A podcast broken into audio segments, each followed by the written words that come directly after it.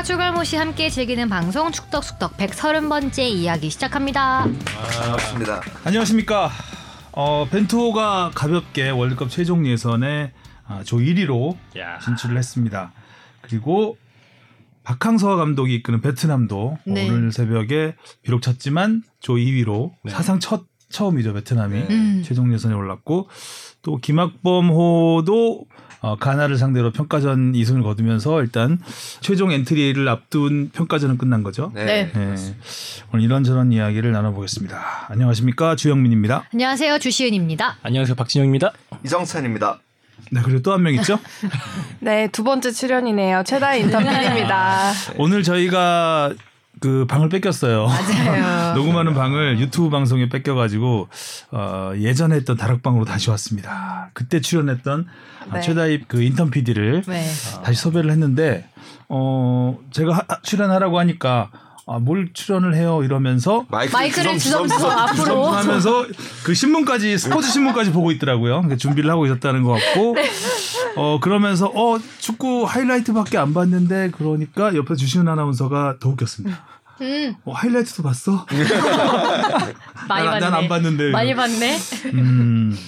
그래서 오늘 그 박진영 PD는 더 궁지심 몰리게 됐고요. 간당간당합니다 지금. 아 분발 좀 해야 되겠어요. 네. 내려주세요 이 마이크. 그냥 제 자리 여기 앉으실래요 그냥? 긴장하세요. 자, 먼저 댓글부터 시작을 하겠습니다. 네, 마이클 스코긴스 님이요. 유상철 선수의 소식이 참 황망합니다. 일면식 없는 분의 죽음에 이리도 많은 주변 친구들과 카톡을 나누긴 처음인 것 같아요. 너도 나도 속보가 뜨자마자 소식을 단톡으로 나누고 지금 40대 중반 남자애들에게 그가 주는 특별함이 강렬했던 것 같습니다.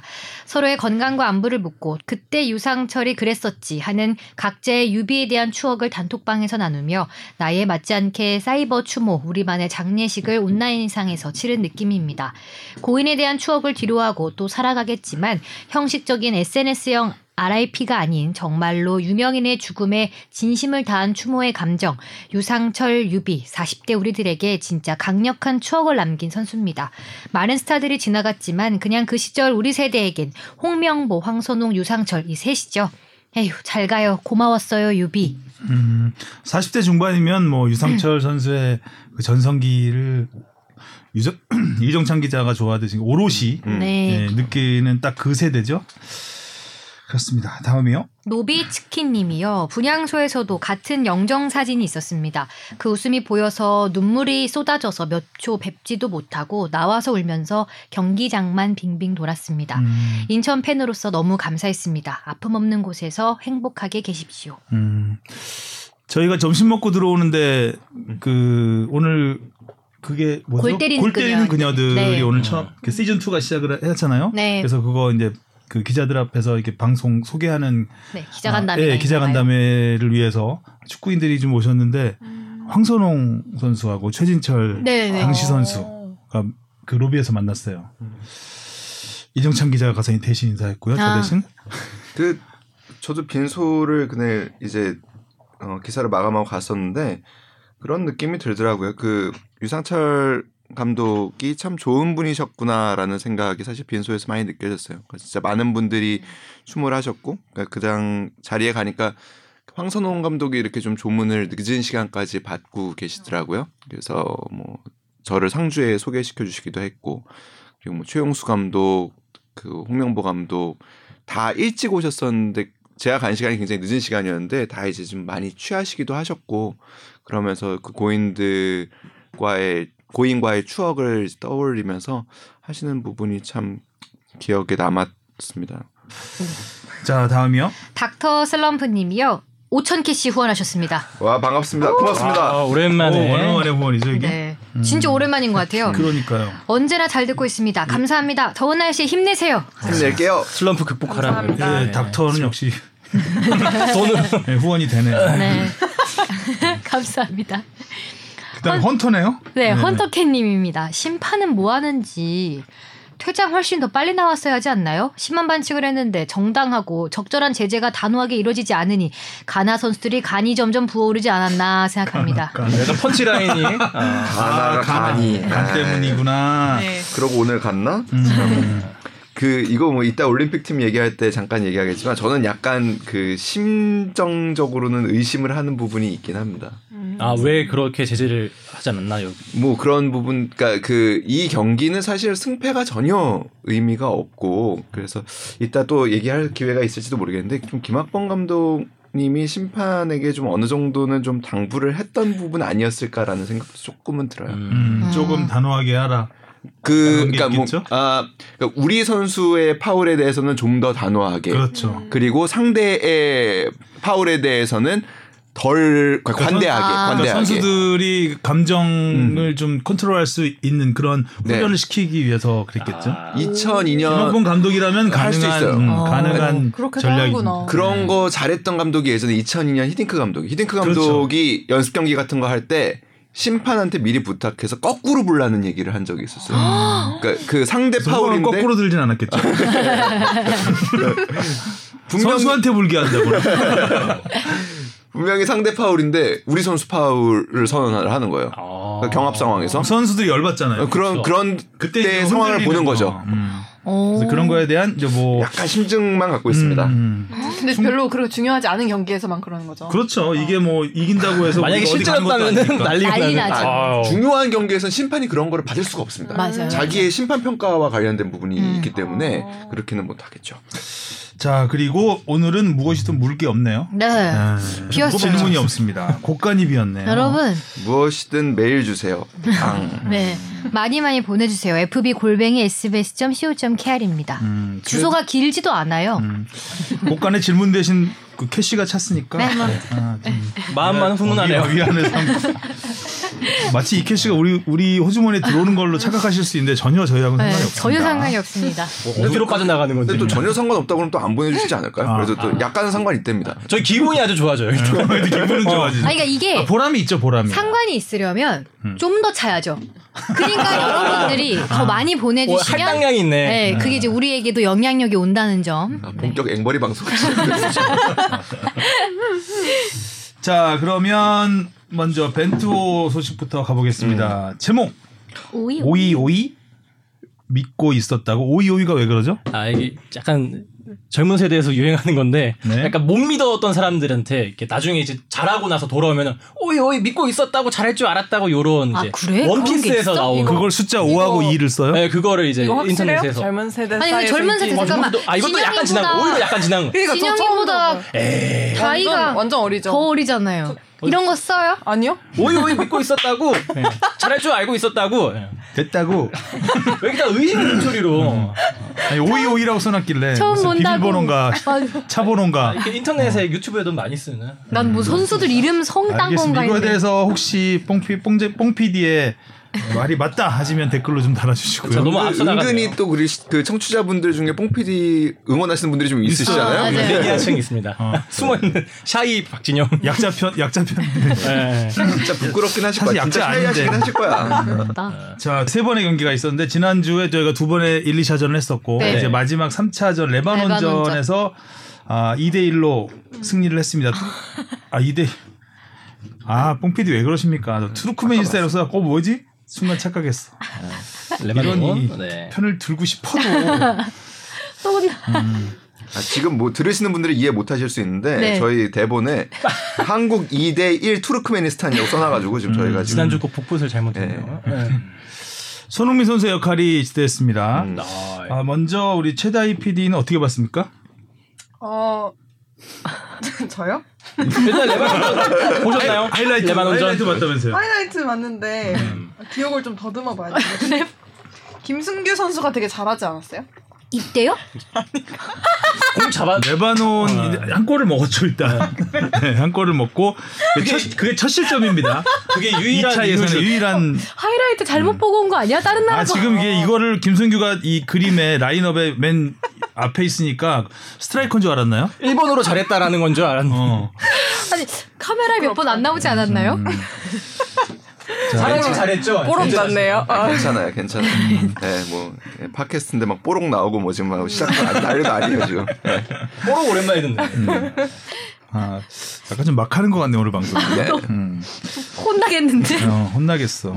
자, 손 후- 후원 취소되는 거 아니죠? 거슬러 달라고 뭐 2,500 거슬러 달라고 이런 거 안 됩니다.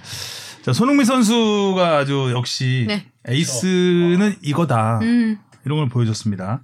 이정찬 기자가 현장에서 취재를 했죠. 네. 아 너무 뜨거우셨겠다. 어 더웠어요. 아. 마스크 쓰고 있기가 그리고 굉장히 힘들더라고요, 음. 사실 좀. 그리고 그 뭐 조금만 뭐 좀 더워가지고 마스크를 내려도 그 주- 주변에 모아가지고, 계시는 네. 분들이 예, 마스크 올려주세요. 올려주세요라고 얘기를 해주셔서 뭐, 아 방역은 잘 되고 있구나라는 음. 생각이 좀 들었고. 턱이 길어서 안 올라가요. 그러니까요. 아 그게 그게 제가 이게 다 쓴 거예요라고 얘기를 할 수도 없고 참. 대형으로 그, 그 저는 개인적으로 손흥민 선수의 성장기를 제가 몇 번 얘기를 했었잖아요. 음. 그, 그 중에 가장 큰 게 이제 아시안 게임 때의 성장기 이야기를 했었는데 사실 지난 2018년 러시아 월드컵 그 출정식 때만 해도 손흥민 선수가 경기가 안 풀리거나 그러면 짜증내는 장면이 사실 TV에 많이 나오고 많이 나왔죠. 했었어요. 맞아요. 뭐, 그리고 막 고개 절레절레 흔들고, 그러니까 왜 왜 이렇게 될까? 그러니까 그게 손흥민 선수의 승부욕 이겠죠. 그리고 정말 승부 어떻게든 이 팀을 잘 이- 그- 해서 잘 하고 싶은 마음 그런 것들이 제가 나, 나중에 들은 이야기인데 팀에 꼭 좋은 영향만 있었던 건 아니라고 해요. 음. 특히 어린 선수들한테. 음. 그러니까 뭐 당시에 이제 어린 선수들 뭐 황희찬 선수나 이승우 선수 막 대표팀에 들어온 선수들 같은 경우에는 대표팀이 그냥 마냥 즐거운 거예요 사실 그 형들이랑 공차고 뭐 질 수도 있지만 이길 이길 수도 있지 않나 뭐 약간 이런 그 자신감도 있고 음. 근데 이제 손흥민 선수가 너무 진지하고 좀 음. 그리고 뭔가에 공 하나 하나가 진짜 소중한 상황이니까 그런 부분에서 조금은 좀 위축되는 부분도 있었다고 해요. 그러니까 잘 어린 선수들이. 근데 그게 아시안 게임을 치르면서 제가 그때도 말씀드렸지만 아시안 게임에 합류한 첫날 그 김학범 감독이 하고 싶은 말 있으면 해봐 서- 했을 때 어, 뭐 하- 그때 손흥민 선수가 선수들한테 오히려 되물었다고 그랬었잖아요. 하고 싶은 말 있는 사람이라고.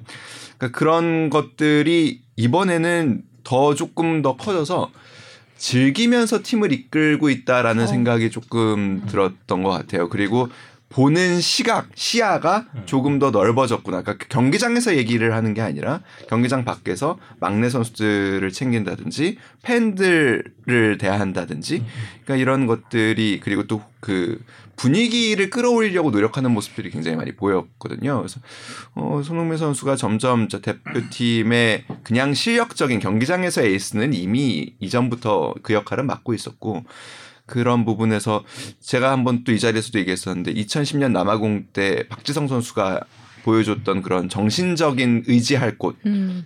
역할도 이제는 좀 하고 있는 게 아닌가라는 생각이 들었습니다. 음, 맞아요. 손흥민 선수가 예전에는 어렸을 때는 그러니까 자기는 팀의 one of them이라고 생각을 했을 거예요. 그리고 내가 잘해야 돼.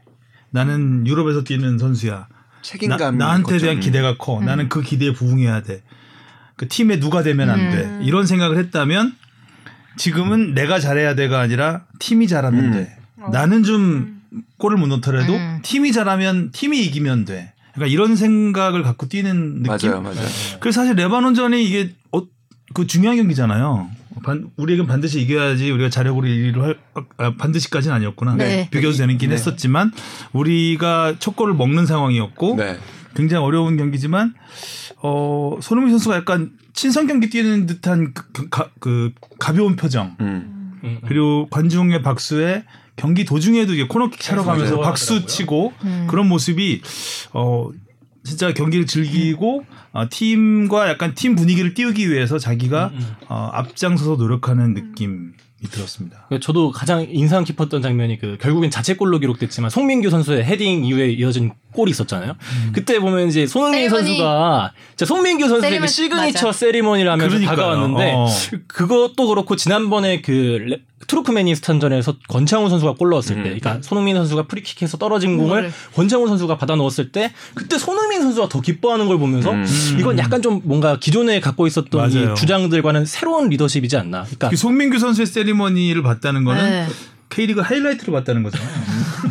그죠? 제대로 짤. 봤네. 아, 제대로 실시- 봤어. 실시간으로 볼 보자. 없으니까 송민규 선수가 어떤 선수인지 봤고 굉장히 관- 후배한테 관심을 기울였다는 네. 얘기예요. 그렇죠. K리그를 거기서 유- 그 영국에서 볼 리가 네, 없잖아요. 없죠. 뭐잘 그렇죠. 뭐 접할 기회가 많지 않을 텐데 어, 그 세리머니를 그렇게 너무나 자연스럽게 따라한다는 거는 너무 보기 후배에 대한 애정이 진짜 맞아요. 애정이고 그 철철 흘렀죠. 아니 근데 진짜로 그런 게 보였어요. 그러니까 꿀 송- 떨어지는 눈빛 딱. 유독 송민규나 정상빈 선수 같은 선수들을 좀 챙겼었거든요. 그리고 음. 그런 이야기도 했어요. 대표팀은 올 때마다 새롭다.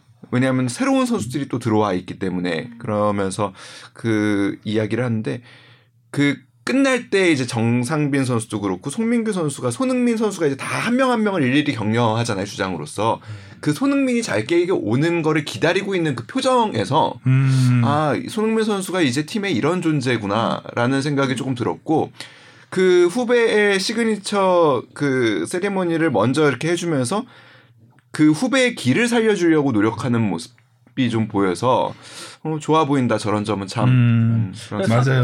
사실 그래서 이, 이전에 이제 주장 완장을 찼던 뭐 사람들을 생각해 본다면 뭐 홍명보 선수라든지 박지성이라든지 기성용까지 해서 좀 묵묵하고 좀 이렇게, 이렇게 무게감 있는 리더였다면은 지금의 손흥민 선수는 조금 더 이렇게 어린 선수들과 함께 어울리면서 같이 팀을 꾸려나가는 게 좀 더 뭔가 새롭고 멋있게 느껴지더라고요. 네. 주시은 아나운서는 지금 선수들 얼굴에 그림을 그리고 있는데 왜 이게 자꾸 코 성형을 이렇게. 코들이 어떻게 코를 좀 고쳐주고 싶은 선수가 있나요? 아 정우 그랬는데 코 주변에 코주부가- 동그라미를 치고. 정우영 선수는 코가 더 커졌네요.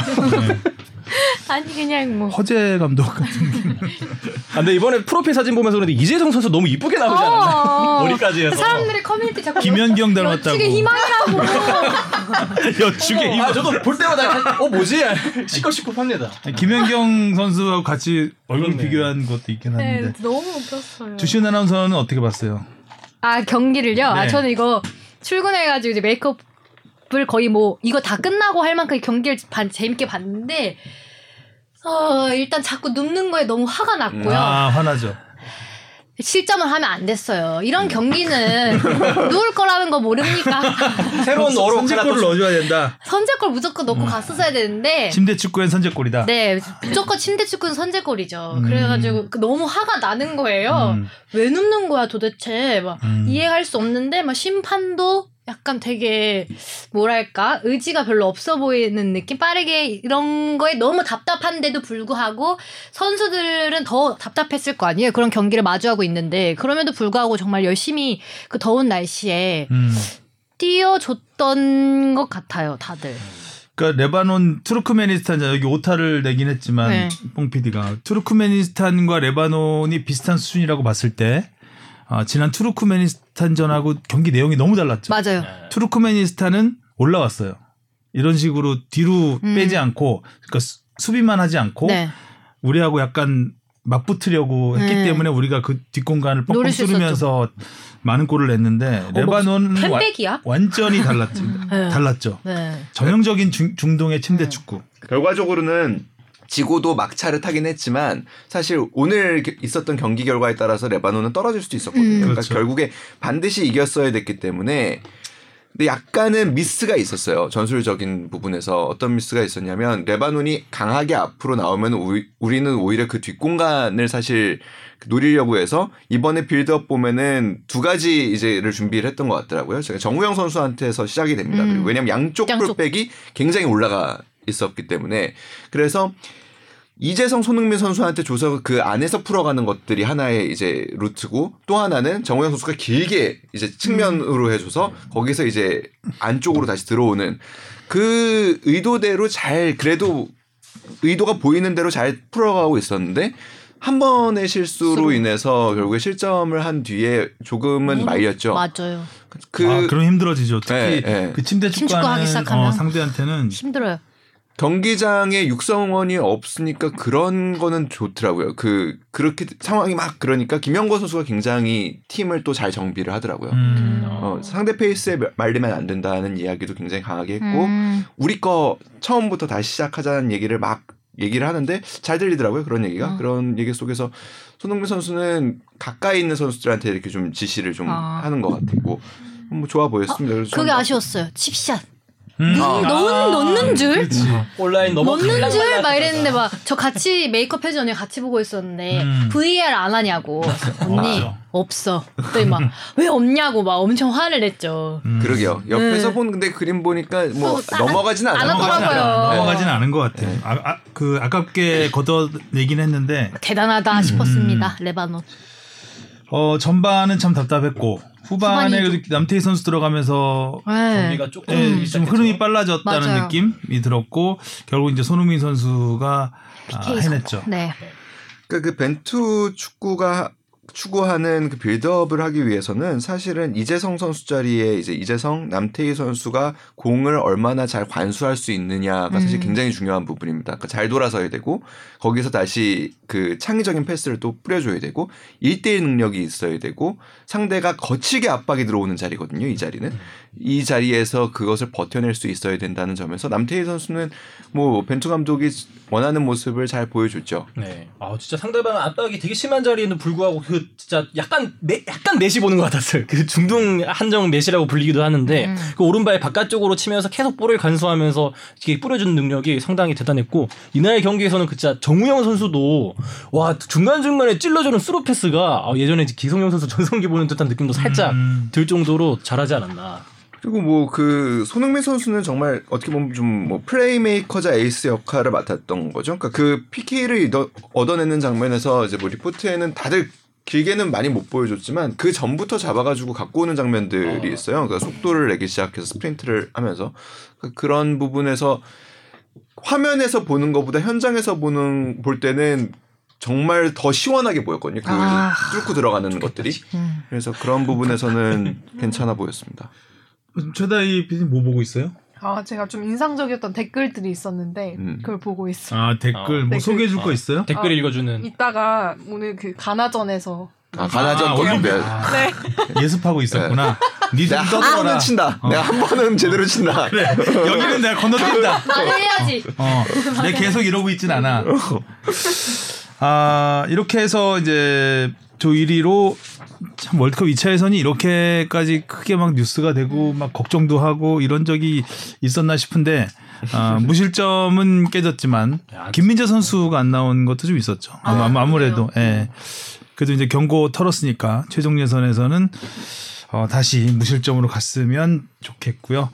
그리고 박항서 감독이 이제 오늘 새벽에 했는데 그 아랍에미리트하고 경기를 했는데 졌습니다. 네. 그리고 경고 누적으로 박항서 감독은 벤치에 앉지 못, 못하고 원격 조정도 안 됐었나 봐요. 네. 예, 음. 그래서 전혀 뭐 중간에 뭐 연속 세 골을 먹은 상황에서 어떻게 추스르기가 쉽지 않았을 것 같아요.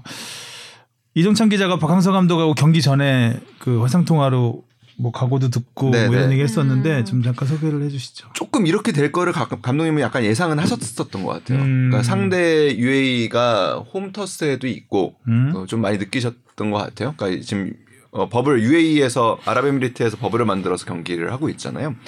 그런 부분에서 어려움이 있었고 어 1차전에서 사실 홈에서 1대 0으로 이긴 팀이긴 하지만 전혀 다른 팀이 됐거든요. 그러니까 1차전과는 그러니까요. 그 네. 사이에 용병들을 영입했어요. 외국인, 외국인 선수. 선수 3명을 영입을 했고 1차전 그 베트남이 승리할 때는 나오지 못했던 또 그 7번 선수가 다시 또 나올 수 있는 또 상황이었고 그래서 어 감독님은 일단은 어 거기다가 좀 그 베트남 언론들이 조금 우리 언론도 마찬가지지만 그 이, 이, 저도 올라갈 수 있다라는 거를 굉장히 대서특필하면서 그러니까 우리가 음. 처음으로 최종 예선 간다라는 거를 굉장히 대서특필을 하면서 선수들이 굉장히 좀 들떠 있었던 상황이라고 해요. 거기다 감독님도 안 계시고 그러니까 겉으로는 내색은 하지 않으셨지만 상당히 조금은 아 이거 좀 어떻게 해야 되나 고민이 많아 보이셨던 거기다가 첫 번째 실점 뒤에 두 번째 실점 PK 같은 경우에는 조금 뭐 베트남 입장에서는 조금 아쉽 다고 느낄 수도 있는 판정이 나오고 그러면서 어 경기는 뜻대로 풀리지는 않았죠. 근데 그럼에도 불구하고 그 후반 막판에 베트남 선수들이 보여주는 또 그 추격을 해 나가는 부분 그러니까 저 그런 해설할 때 그런 얘기 제일 별로 와닿지 않거든요. 뭐 예를 들면 야구에서 경기가 이미 기울었는데 아 오늘 경기에서는 뭐 크지만 않지만 이게 다음 경기를 생각하면 굉장히 중요한 의미가 있을 수 있는 뭐 안타다 뭐 이런 얘기 음, 약간 좀 과연 그럴까? 야구에선 그래요. 예, 예. 야구는 이제 매일 하니까 경기를 음. 마지막 타석이 중요하다라는 얘기를 많이 하죠. 음. 근데 3대 0으로 끝나는 것과 3대 2로 추격, 그러니까 3대 0에서 3대 2로 추격을 하는 분이 거에서 뿐- 끝나는 거는 선수들한테는 굉장히 다른, 그러니까 최종 예선을 앞두고 어, 다른 의미가 있지 않았을까라는 생각은 들더라고요. 음. 뭐 좋아 보였습니다. 그리고 한 가지 이슈가 있었죠. 그, 그 말레이시아전 끝난 다음에 박항서 감독이 공식 기자회견에서 최종 예선에 진출한다면 내 역할은 거기까지. 거기까지다라는 이야기를 해서 어 그러면은 최종 예선 진출한 다음에 자진 사퇴를 하시거나 뭐 이렇게 물러나시는 게 아닌가라는 오해가 있었지만 그런 건 아니고 음. 그러니까 최종 예선이라는 목표가 그러니까 베트남에 와서 정말 어떻게 보면 새 역사를 이룬 것들이 굉장히 많은데 그러니까 부임하자마자 23세 이하 선수권 첫 결승 사상 음. 첫 결승 진출 아시안 게임 사상 첫 결승 진출 스즈키컵 10년 만에 우승 C 게임 그러니까 동남아시안 게임이죠. 60년 만에 우승 뭐 이런 계속 역사들을 쓰면서 그 최종 예선이라는 거는 사실 그러니까 우리는 축구의 시계가 월드컵과 올림픽에 맞춰서 시계가 돌아가지만 동남아시아의 축구는 월드컵과 올림픽에 맞춰져 있지 않아요. 그 이들- 네, 그들에게 중요한. 대회가 아니에요. 음. 우리가 우승할 수 있는 대회에 맞춰서 그 다른 시계가 세계 돌아가 다른 네, 세계였죠. 돌아가니까 그 한계를 좀 넘어보자라는 의미였거든요. 이번 음. 최종 예선이라는 거는 그리고 그 선수들한테는 그런 얘기를 하셨다고 그래요. 우리가 여기까지 온 거, 이런 환경을 만들어 놓은 거, 너네가 만들어 놓은 상황인데 여기서 만약에 우리가 이 기회를 놓치면 이 기회가 4년 뒤에 또 온다는 보장이 없다. 이거는 뭐 매년 오는 기회도 아니고 C 게임이나 스즈키컵처럼 2년마다 오는 기회도 아니다. 이건 음. 반드시 그 지켜야 되고 여러분들이 그러면은 베트남 축구의 주인공이 되는 것이다. 역사의 주인공이 되는 것이다. 이런 얘기를 했다고 하는데 뭐 그래도 역사의 주인공은 저는 충분히 됐다고 생각합니다. 그 박항서 감독의 목표 원래 목표가 최종 예선 진출이에요. 음. 월드컵 가는 게 아니에요. 음. 아, 월드컵 가면은 좋죠 당연히. 맞아. 근데 거기까지 하지. 그거를 목표로 세우기에는 아, 베트남 축구의 현실은 어, 너무 멀리 떨어져 있는 거죠.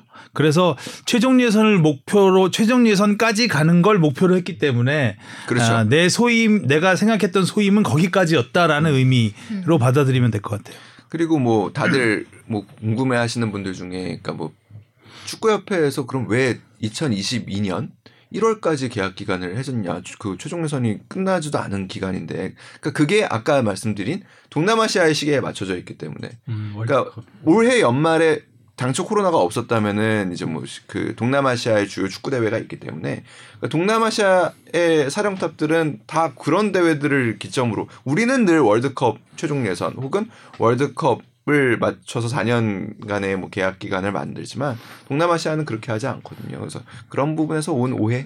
그렇죠. 그러니까 최종 예선에 올라갈 것까지 고려하지 않은 음, 그런 계약이었죠. 네, 계약 딱 베트남 현- 축구 네. 현실에 맞는 계약이었던 거예요. 근데 아마 올라가면은 아마가 아니라 당연히 연장하려고 하겠죠. 지금 그래서 저 제가 듣기로는 10월, 11월 정도면은 이제 그 연장 계약 협상을 시작을 할 거라고 하고요. 그래서 음. 1년 연장이 유력한 상황입니다. 음. 그래서 최종 예선이 끝날 때까지. 왜냐면 그 최종 예선도 지금 코로나로 인해서 연기가 돼가지고 방식이 지금 어떻게 될지는 모르겠지만 9월부터 내년 3월까지 7개월 동안 이제 최종 예선이 이루어지는데 거의 매달 경기가 있습니다. 그리고 보통 때는 12월과 2월, 3월 사이에 시간이 좀 있어서 이 시기에 팀을 정비하고 추스르고 혹은 지도자를 바꿀 어 시간이 충분한데 사실 이번에는 없어요. 음. 예, 그래서 뭐 10월, 11월에 아마 연장 계약을 하면 그대로 최종 예선 이상을 가- 맡아서 지도하시게 될 가능성이 높지 않을까 생각합니다. 음, 뭐 박항서 감독님 약간 부담 같은 건 없나요? 그러니까 계속 지금 잘 되고 있는 거잖아요. 새로운 기록들을 써, 써내려오고 있고. 그래서 그런 부분에서는 약간 좀 그런 음, 위축될 수도. 있어, 압박감은 또 있을 것 같은데. 그게 제일 심했던 거는 제가 볼 때 부임 하자마자 아시아 챔피언십 23세 이하 챔피언십에서 사상 첫 결승 진출을 하신 다음에 베트남 전역이 난리가 났잖아요. 그 뒤에는 조금 좀 부담스러우셨던 음. 것 같아요. 근데 그 뒤에도 계속 이렇게 해 나오면서 선수들과의 신뢰도 굉장히 두터워졌고 그러면서 그런 부담감은 크게 느끼시지는 않는 것 같아요. 물론은 없지는 않겠지만 제가 그래서 뭐 좀 어떻게 보면 우문일 수 있는데 그 베트남 국민들에게 또 베트남 팬들에게 어떤 감독으로 나중에 기억되고 싶냐라는 질문을 했는데 너무 박항서 감독 다운 대답을 하셨어요. 그냥 한국인 감독. 어. 음, 그냥 한국인 감독, 평범한 감독. 뭐 조금 더 친근하게 느껴준다면 이웃집 아저씨 같은 사람으로 기억되고 싶다라는 얘기를 하셨는데 뭐 그게 박항서 감독의 진심이고 솔직한 모습일 거라 생각합니다. 그리고 박항서 감독 정도 이제 베트남에서 그 정도 경력을 쌓고 업적을 쌓았으면 이 부담의 수준은 넘어갔다고 봐야죠. 달고 이제는 이제 보너스라고 생각하는 그렇죠, 거죠. 그렇죠. 예. 근데 이룰 워낙- 건다 이뤘다고 봐야 돼요. 베트남이 월드컵에 나가면은 그건 난리 나는 거고. 세, 세계 축구 역사를 바꾸는 거고 어떻게 세계 보면 그렇죠. 동남아시아에서 역대 동남아시아 국가가 최종 예선에 나온 게 딱 한 번밖에 없을 거예요. 태국이 한 번이었던 네, 그게 것 같은데. 2018년. 예. 그리고 이번에도 동남아시아 국가로는 베트남이 유일하죠. 유일하죠. 올라간 거예요. 그러니까 최종 예선에 올라온 것만으로도 아, 어마어마한 업적을 세운 거죠. 저는 근데 조금 이번에 비벼볼 만하다 생각합니다. 비벼볼 만하다. 베트남이 좋아졌죠. 네, 일단 좋아졌어요. 베트남이 좋아졌고 저는 사실 경기를 한 경기도 못 봐갖고 음. 이렇게 어느 정도의 지금 플레이를 하는지는 잘 모르겠는데 조 1위까지 계속 하고 있어서 놀랐어요. 봐도 그런 골들을 만들어낼 수 있다는 음. 것 자체가 그 수준이 어. 보이니까 그리고 사실 이제 우리가 전통의 강호라고 하는 이란도 이번에 겨우 올라왔죠. 네. 마지막에 뒤, 그러니까 뒤집기에서 올라온 거고. 어 사실 일본 정도 일본하고 우리나라 정도가 이제 양강이라고 볼 수 있는데 물론 이란도 이제 전통이 있기 때문에 무시할 수 없지만. 호주도. 그죠 호주도. 네. 그리고 이제 4.5장이잖아요 지금. 4.5장이기 때문에 어 충분히 0.5 정도는 어떻게 해볼 수 있지 않을까. 그러니까 지금 뭐 저그뭐 자연스럽게 넘어가는 것 같은데 이제 7월 1일에 조편성이 되죠. 그러니까 시드를 이제 나눠서 팟을 나눕니다. 그래서 일본 시즈 시드의 일본이란 네. 우리로서는 뭐 일본이 낫죠. 솔직히 이란은 원정 가서 우리가 아우, 힘들죠. 예, 그렇게 어려운 경기를 늘 치렀었고 그리고 원 그 최종 예선 이렇게 매달 모이는데 유럽에서 오는 선수들의 그런 몸 상태를 생각을 해보면 동선을 한국에서부터의 동선을 최소화하는 게 사실 조금 좋긴 할수 음. 있습니다. 그래서 그런 점을 생각한다면 뭐 일본은 지금 사실 폼은 되게 좋아요. 일본은 역대급으로 제가 좋은 것 같아요. 어. 일본 축구 대표팀은 이번 드디어 2차 예선을 보면 전설의 일군이 예, 예. 그리고 이란은 사실 좋지 않습니다. 그러게 뭐 이란은 좋지 않아요. 한간에는 뭐 골짜기 세대라고도 좀 불리는 것 같더라고요. 이번에 이란은 사실 까딱했으면은 최종 예선에 못 올라올 뻔도 했어요. 아. 네, 그래서 그런 점이 있고 그다음 팟이 저희하고 호주고 그러니까 우리는 호주와 같은 조는 될 수 없습니다. 어떻게 보면 좀 아쉬운 부분이기도 해요. 호주가 지금 좀 안 좋거든요. 음. 여튼 그렇게 됐고 그 다음 쪽가 사우디 이라크인데 사우디가 좋습니다.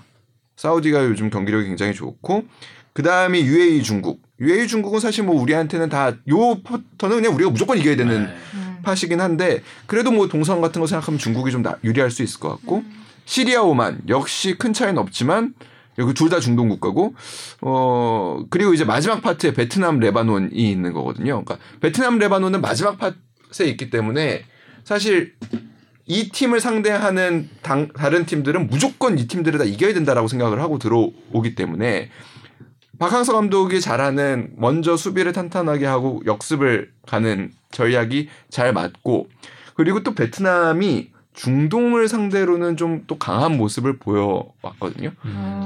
지금 보시면은 알겠지만 동아시아의 한국과 중국, 일본, 그 다음에 이번에는 중앙아시아, 우즈베키스탄 같은 나라도 전부 최종에서 나오지 못했고요. 나머지 국가들이 대부분 중동 국가들이기 때문에 베트남으로서는 한 번쯤 승부를 중간쯤에는 걸어볼 수도 있지 않을까라는 생각도 합니다. 그러니까 베트남하고 조 1위를 다퉜던 베트남이 이기기도 했던 아랍에미리트가 사포트니까 어, 사포트고 사우디 이라크도 비슷한 수준이라고 보면 그 한 3위 정도는 해- 노려볼 수 있는 노려볼 거죠. 수 있죠. 음. 그럼 3위를 한 다음에 이제 플레이오프 가서 그 점호에 들어가서 다른 데로 가고 와일 그 플레이오프를 이제 하게 되는 건데 음, 모르겠습니다. 좀 쉽지는 않죠, 당연히. 당연히 않죠, 쉽지는 않고. 조, 아, 네. 6번 긍정- 포트에 있다는 거는 어, 아니, 일단 근데 안 된다고 봐야 안 된다는 되는데 건데. 긍정적으로 본다면 네. 이제 그럴 포기할 건 아니다. 희망 회로를 막 어, 부를 그렇죠. 테니까. 시나리오는 쓸 수 있으니까요. 네. 음. 그 최종 예선은 뭐 진행 방식 버블로 이루어질 가능성도 있나요? 지금 그걸 아직 결정을 못 했어요. 음. 근데 버블은 쉽지 않을 거예요. 왜냐하면 매 아, 지금 말씀드린 대로 매달 경기를 쳐, 치러야 되거든요. 지금 그러니까 박지영 작가가 얘기하는 그 버블은 한 군데에 여러 팀들이 다 모여서 경기를 하는 것들이잖아요. 그렇 게는 글쎄요. 사실 근데 음. 당장 9월이면은 이제 뭐한두 달좀 네. 지나면은 이제 되는 거잖아요. 석 달 정도.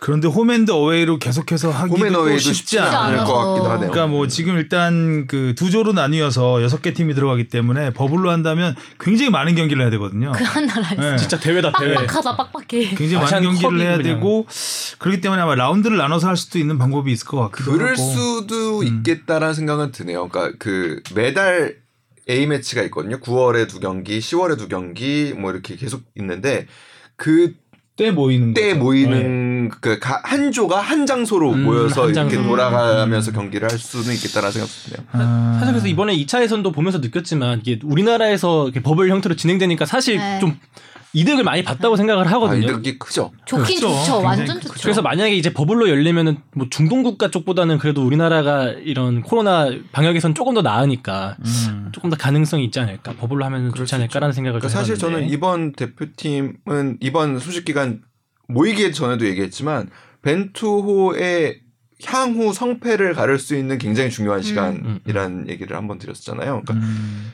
집중력이 굉장히 높을 수밖에 없어요. 파주에 매일 모여서 루틴대로 운동을 할 수 있고 익숙한 공간에서 이렇게 오랫동안 합숙을 하면서 훈련한 적이 없잖아요. 없죠. 뭐 거의 음. 히딩크 시절 그렇죠, 그렇죠. 정도로 그러니까 음. 그때도 뭐 말씀드렸지만 아쉬운 거는 북한이 이제 좀 빠지면서 소집 기간이 좀 잘 빠지고 뭐 이런 것도 있었지만 소집 기간이 좀 더 길었으면 선수들의 집중력이 깨졌을 수도 있다라는 생각도 아. 좀 들어요. 약간 슬슬 이제 예, 답답하기도 지겨- 하고 지겹고. 예, 지겹거든요.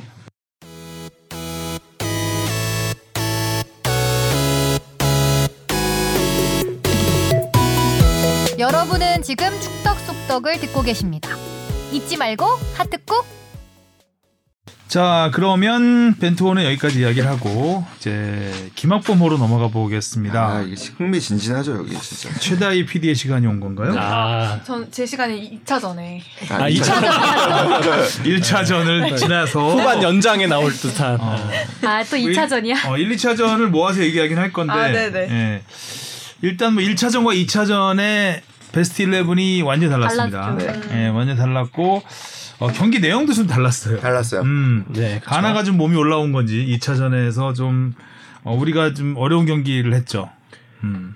가나가 여기 오기 전에 이제 일본을 거쳐서 왔잖아요. 근데 일본에서 6대 0 경기 를 치렀고 그다음에 온 선수들의 면면을 김학범 감독이 봤을 때 이 판단을 언제 했는지는 정확하지는 않, 않습니다만 정상적인 평가전은 될 수 없다라고 판단을 하신 것 같아요. 그렇죠. 그래서 그럼 그럼 여기에서 우리가 봐야 될 거는 뭘까라는 고민을 했을 때 아까 얘기한 듯이 선수들한테 좀 악조건을 좀 만들어주고 여기서 선수들이 어떻게 이거를 좀 극복하는지를 보는데 초점이 맞춰져 있었던. 그럼 베스트 10을 내보냈으면 어떨까요?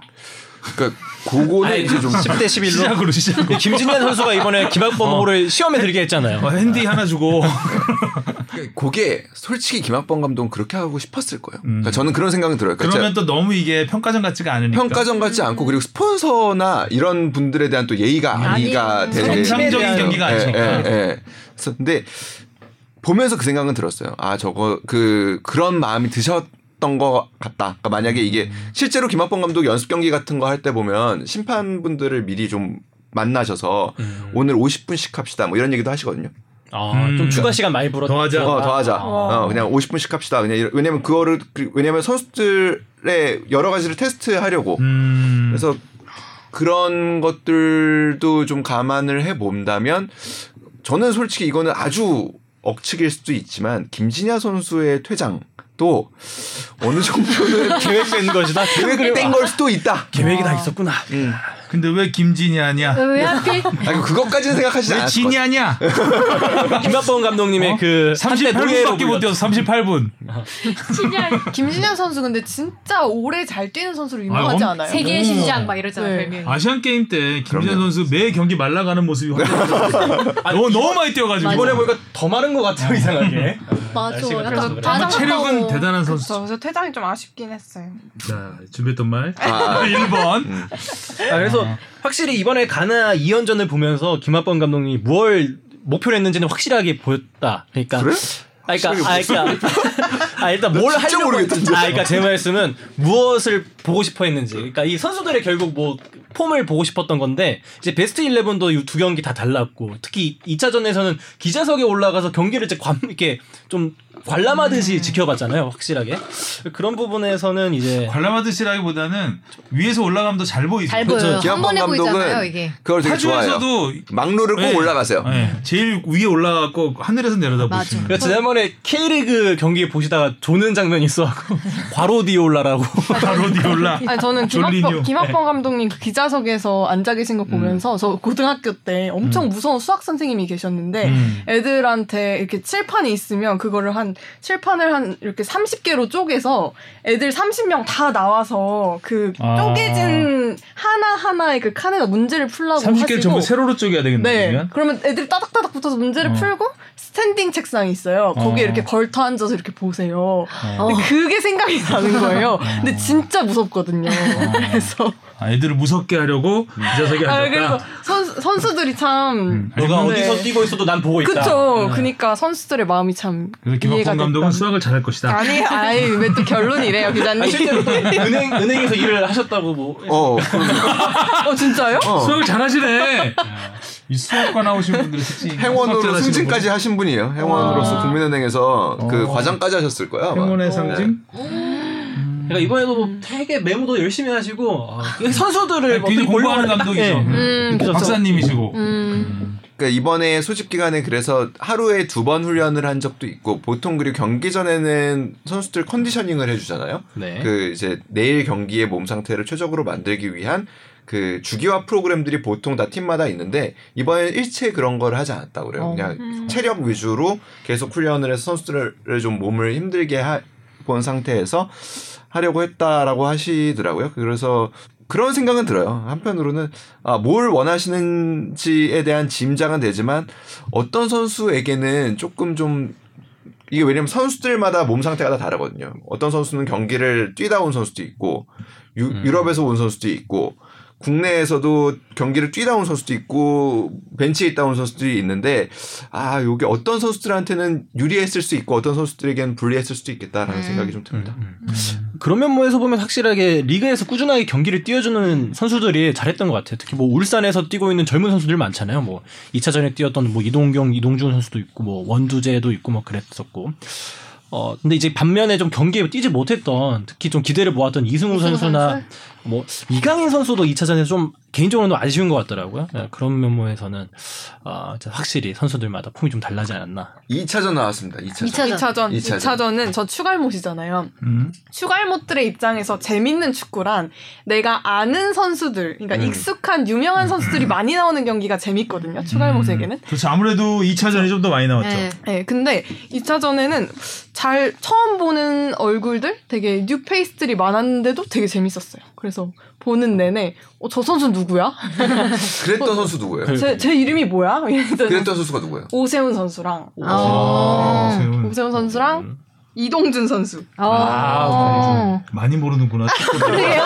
오세훈. 이동준은 많이 몰라. 그래도 오세훈은 잘 그때 몰라요. U, U20 월드컵 때 이강인 선수와 그러니까. 환상의 짝꿍을 좀뭐 이뤘던 강윤성이나 음, 네, 뭐 뭐. 이지솔 이 정도 모르면은 그냥 그럴 수도 있구나.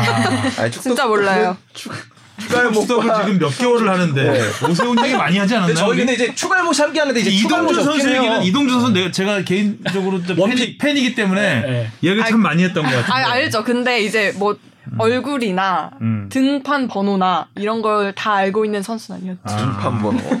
등, 아, 등- 선수는 등판을 보는구나. 근데 뭐- 근데 진짜 재밌었어요. 음. 재밌었고. 아니 보통 네, 그걸 모르니까 저 16번 누구야? 뭐 이렇게 말하잖아요. 그렇죠, 네. 그렇죠. 그렇습니다. 그러니까 1차 1차전보다 2차전이 더 재밌었다? 네. 아, 그래요? 2차전을 더 열심히 봐서 그런 걸 수도 있어요. 이가- 댓글은 네. 언제 읽어요? 아, 댓글은 뭐 댓글은 이렇게 하이라이트 아 댓글 재밌는 거 좀 읽어 줘뭐 봐요. 재밌는 것좀 봐봐요. 그 뭐 해설 해설이 소름이 쫙 돋을 정도로라는 말을 해요. 근데 그 축구 해설이 네 해설에 박문선 그런 해설. 단어. 박문성 그 말 자체가 약간 소름 돋는 목소리긴 근데, 해요. 근데 그 발음을 약간 저르셔가지고 손흥민이 딱 돋을 정도로 이렇게 들리거든요. 아, 그거 찾은 거야? 아 해설이 아, 박문성 해설자가 소름이 돋을 정도로라고 말한 게 손흥민이 돋을 정도로. 그래서 댓글에 그 딱티시 찍고 아. 손흥민이 딱 친구네, 이 친구. 돋을 정도로 이렇게 있었는데 재밌었어요. 아유, 아니, 예, 저도 신선합니다 지금. 이거 어떻게 받아쳐야 될지도 전혀 2차전 모르겠고. 기대했었는데 네. 세대 차이 겪는 아, 건가요? 오이 오이 오이 오이 오이 오이 오이 쉐다이 믿고 있었다고. 아, 뭐야? 오이 오이 어저 찐텐으로 약간 별로인 목소리였는데 저거. 아, 근데 이렇게 봐도 괜찮을 것 같아. 그러니까 1, 2차전 베스트 11이 되게 달랐잖아요. 그 위치에 있는 두 선수들을 좀 비교해보기? 비교해봐도 괜찮지 않을까? 오세훈, 뭐 조규성 막 이렇게. 네. 아, 좀 아, 하세요. 해봐, 해봐, 하세요. 해봐, 해봐요. 근데 저는 사실 위축되지 말고. 갑자기 정적이 그러니까 찾아오면 진영이 힘들어요. 원톱에 이번에 조규성 선수가 1차전에 나오고 오세훈 선수가 2차전에 나왔는데 둘 다 또 공교롭게 김천 상무 소속이기도 하고요. 한 명은 일명, 한 명은 병장이죠. 아니, 무슨 어디를 졸업했는지 비교하자는 게 아니잖아요. 아니 근데 이제 아 사실 저는 이제 기존에 이제 아니 근데 우리 뽕페이지 스타일이 비교한다고 해도 딱 어디를 확실하게 찍진 않- 찍는 스타일은 아니에요. 어디 비교하고 싶어? 현재 그러니까 누구예요? 아 누구, 조규성 선수와 오세훈 자, 월, 선수. 그러니까 둘 중에 누구? 누구? 전 조규성 선수가 좀 더 잘하지 않았나. 오케이 베스트를 뽑아보죠. 뽕PD. 자 그 다음에 왼쪽에 이승우, 정우영. 이거는 정우영. 저는 정우영으로 정우영. 뽑아야 되겠죠. 그 다음에 이강인 오른쪽- 오른쪽에 조영욱, 엄원상. 아 엄원상 아. 선수가 조금 더 좋아 보이더라. 음. 아 제가 지금 베스트 11을 만드는 건가요? 그렇죠. 어, 와. 아까 조규성 뽑았었죠. 네. 골 넣었으니까. 정우영 골 넣었으니까. 그 다음에 가, 어, 강- 정승원, 이강인. 아 사실 여긴 정승원 선수보다 김진규 선수가 조금 더 위쪽에서 뛴 것 같긴 한데 음, 이강인 선수보단 전 김진규 선수가 예 조금 더. 음, 김진규. 아, 김진규. 아, 그냥 뽑아보세요. 그냥 아, 예. 하지 말고. 아, 뭐, 아 또 뽑아봐.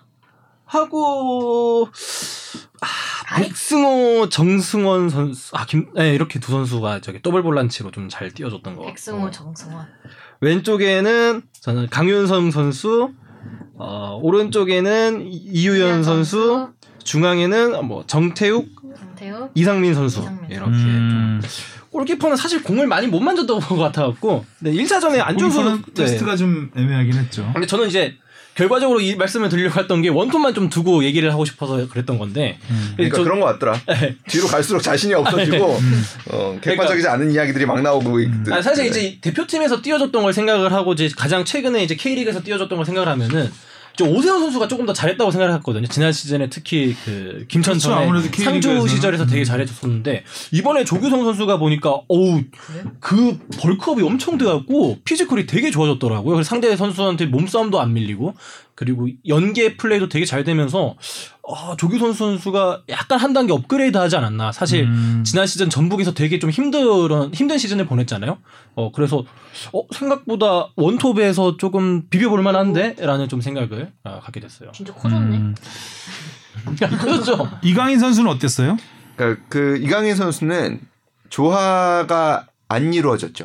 어, 음. 팀과 조화가 잘 안 이루어졌고 이강인 선수가 들어와서 이강인 선수가 빛을 보려면 이강인 선수가 공을 많이 잡고 이강인 선수가 경기를 풀어야 되는 경기에서 이강인 선수는 돋보입니다. 돋보임. 근데 김학범 감독은 좀 안 맞을 수도 있겠네 네. 스타일이. 어. 그러니까 저는 굉장한 고민일 거라고 봐요.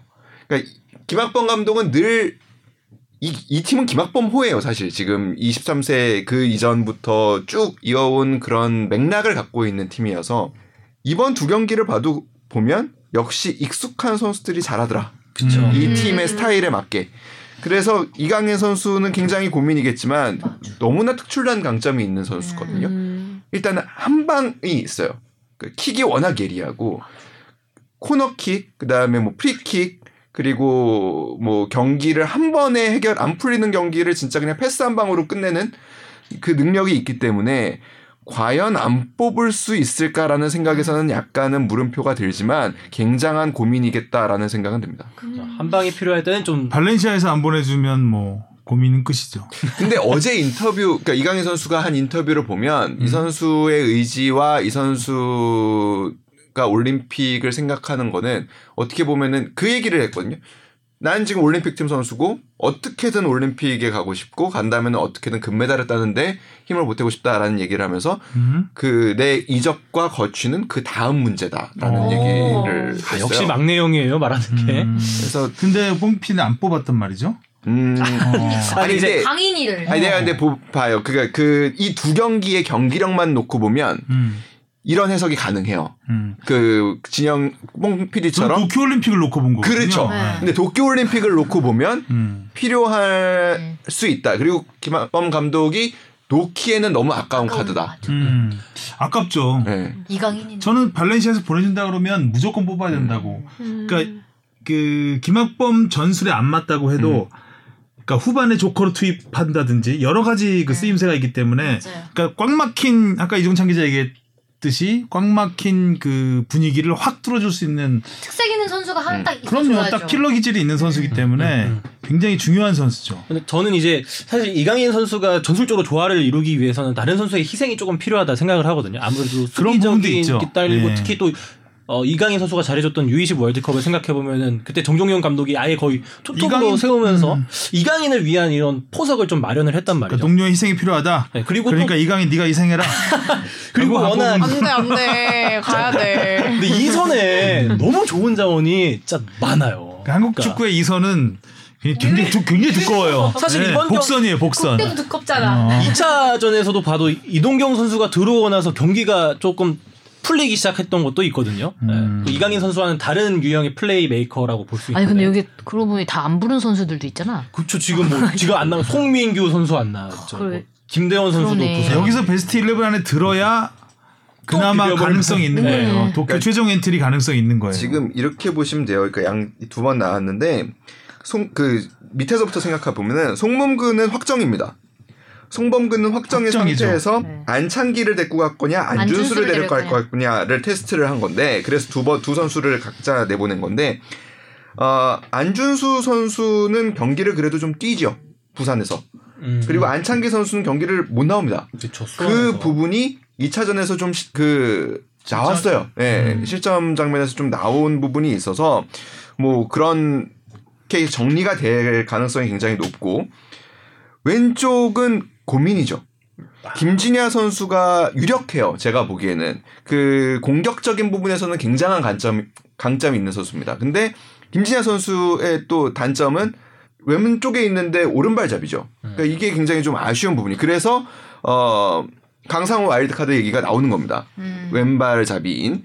근데 또 왼쪽에 이번에 2차전을 봐도 그렇고 설영우 선수가 굉장히 좋더라고요. 아, 설영우 선수는 잘해요. 또 왼쪽 오른쪽이 다 가능한 선수입니다. 이렇기 때문에 이 선수가 고민이 될 것 같고 센터백에서는 사실 이상민 정태욱은 저는 확정이라고 봅니다. 그리고 이제 김재우 선수가 발이 굉장히 빠르고 좋은 선수인데 불안하죠. 조금은. 그렇기 때문에 김민재 선수 와일드카드 얘기가 나오는 겁니다. 거의 뭐 확정이라고 KBS 보도에서는 그렇게 또 얘기를 하고 김민재 조금 더 선수가? 봐야, 보긴 봐야 돼요. 네, 조금 보긴 봐야 돼요. 김민재를 토트넘에 옛날에 보내신 네, 네. 뉴스이기 때문에 KBS가 참. 김민재 선수를 좋아하더라고요. 어. 확- 사실상 확정 뭐 이런 거 많이 나왔었죠. 금물살. 네, 금물살 하면 제가 눈에 아니, 김민재를 와일드카드로 낙점했다는 건 뉴스는 아니죠. 네. 그럼 다 너무나도 어, 사실상 네. 낙점했다는 건 그러니까 뉴스가 아니에요. 풀어야 할 문제가 있으니까 거기도 기사를 보면은 풀어야 할 문제가 남았다라고 이렇게 나오거든요. 그러면 그 토트넘 사건 이후로는 이제 꼬리를 약간 빼면서 이제 암, 암초 암초가 될 수 있는 것들을 좀 넣긴 하던데 어, 봐야 돼요. 지금 중국에서 안 보내준다는 있- 안 보내준다는 얘기도 있고 아 뽑고 싶죠 보내주면 네. 김민재 같은 어. 선수는 든든 딸이 네. 든든. 왜요 왜요? 오늘? 아주 난리다. 난리. 어, 좋아 좋아 왜 좋아, 왜? 네. 든든 딸이란 아, 말씀 뽀록도 안 나왔는데 뭐안 돼? 앞에. 왜? 에? 왜안 돼? 아나운서라서 안 돼? 뽀록은 저 안 했어요. 포로는 아니, 제가 있어요. 아 나만 안 하면 된다. 난 아나운서니까. 어, 나 나만 나만 안 하면 된다. 든든. 딸 이런 말 안 쓰나요? 음. 아니 써, 최소한 써, 용어 써, 써요. 써요. 네. 뭐 든든할 때 쓰죠. 네. 아, 오늘 돈가스 먹었는데 든든달이었지. 네, 속이 완전- 든든 딸이 든든 딸이었죠. 두 줄, 두 줄. 아유. 든든따 든든따. 아.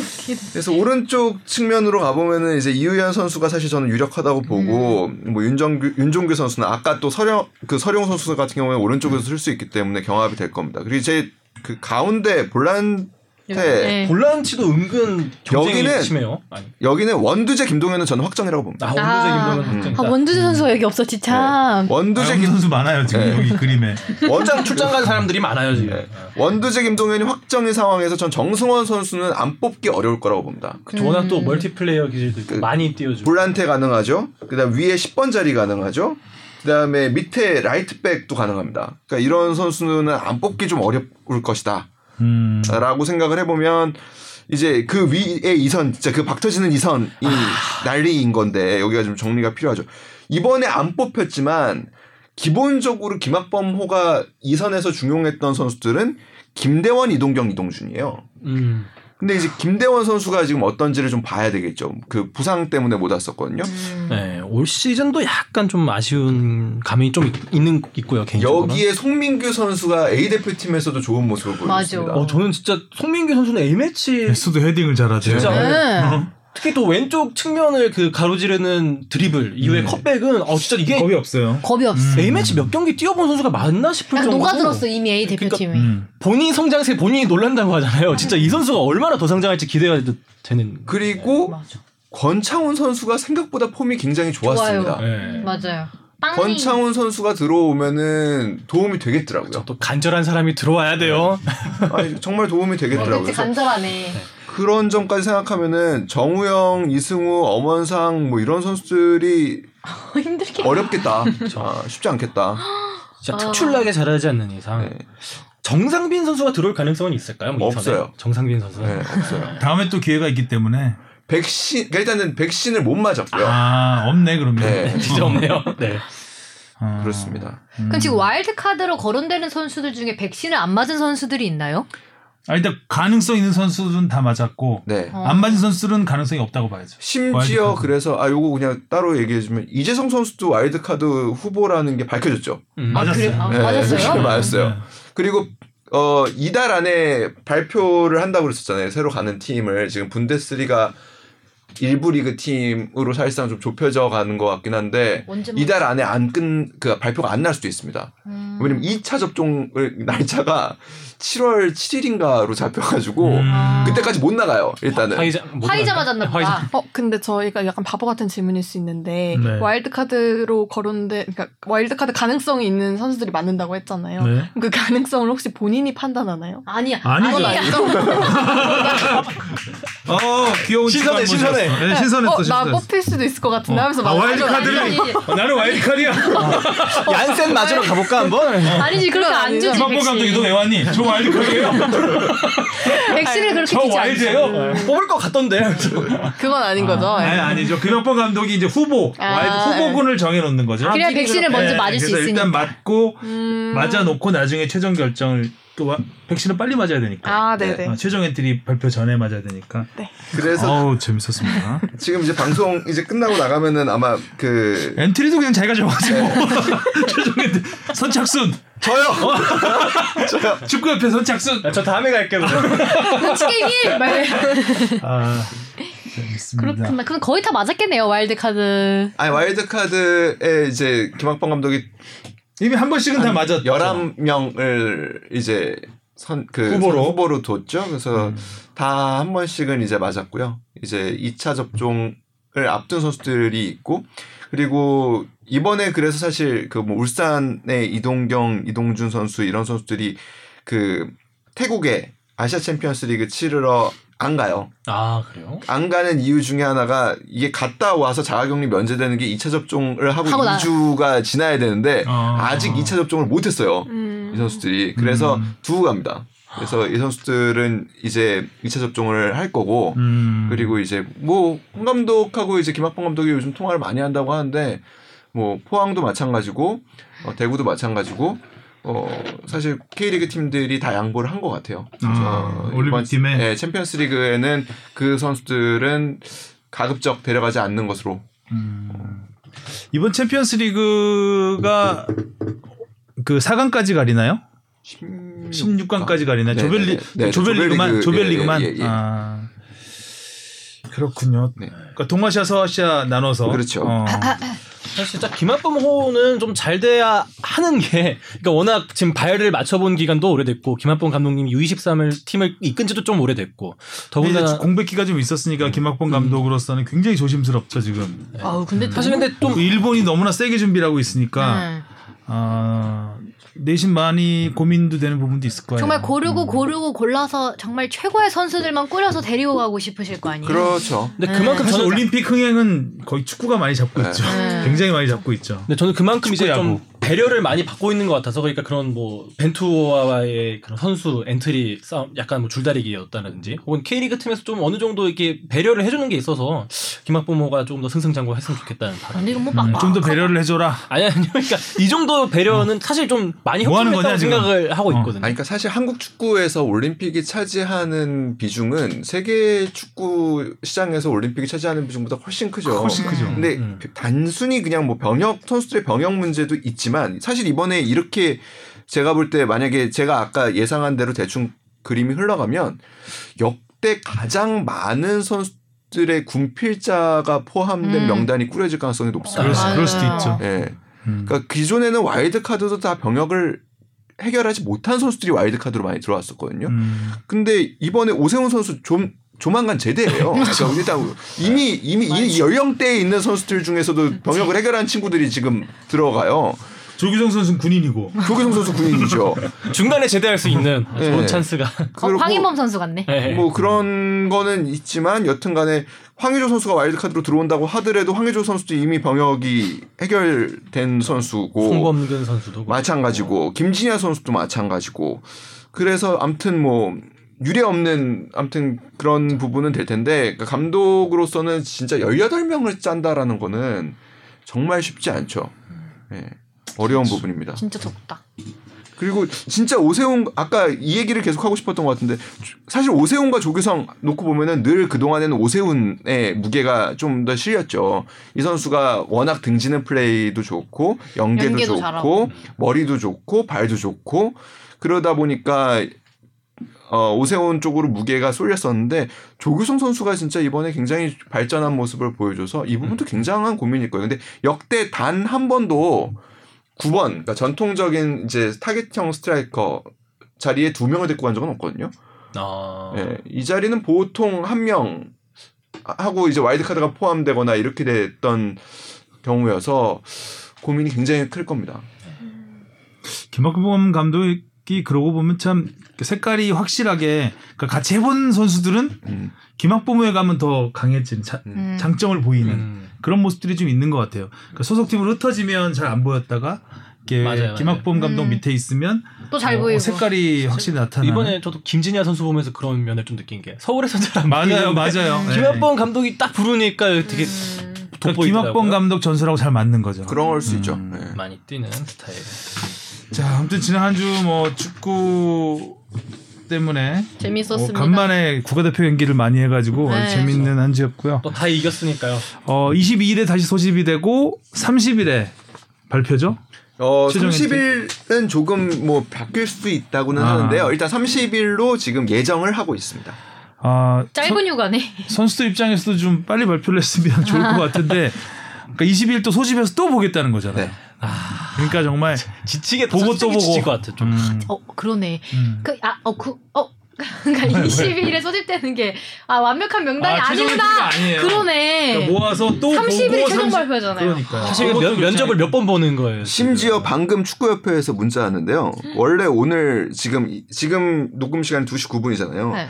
2시경에 금일 발표할 예정이었으나 16시경 이후로 발표가 변경되었으니 참고하시기 바랍니다. 이렇게 왔어요. 이건 22일 모이는 명단이죠. 그렇죠. 20일 아. 모, 그러니까 지금 못 정했다는 25명인 거야. 거죠. 어, 20명 넘게 모을. 건데 못 정했죠. 그러니까 지금도 계속 고민을 하시는 계속. 거예요. 와 이것저것 다 맞춰보고 계시겠죠. 합숙 면접하고 실무 평가하고 이렇게 하는 아무튼 거죠. 고민한 만큼 좋은 결과로 이어졌으면 좋겠고요. 음, 네. 자 오늘 최다희 PD 네. 간만에 출연하셨는데 어땠습니까? 아, 네. 제가 누가 되진 않았을까. 아니 오늘 고민. 오늘 진짜 걱정이 훌륭한 되는데. 와일드 카드였어요. 정말요. 네, 나는 와일드 와일드카드는 카드 손 들고 들어갔다. 어, 어, 아무도 그 전에 사전에 연락하지 않았는데 시- 어, 하이라이트 보고 스포츠 신문 보고 나는 와일드 카드다 하고 딱 출연해서 네, 저희 2차전에 난 투입해야겠다. 스스로 투입 시기까지 결정. 추갈못들도 따뜻하게 이렇게 반겨주는 여기는 따뜻한 축덕숙덕이고요. 아. 여러분들 댓글과 매일 매일. 하트 매일 많이 많이 부탁드립니다. 야. 마무리까지. 진행 욕심까지. 자 오늘 순서는 여기까지 하면 될 것 같습니다. 다음 주에 네. 만나요. 수고하셨습니다. 고생하셨습니다. 감사합니다. 고맙습니다.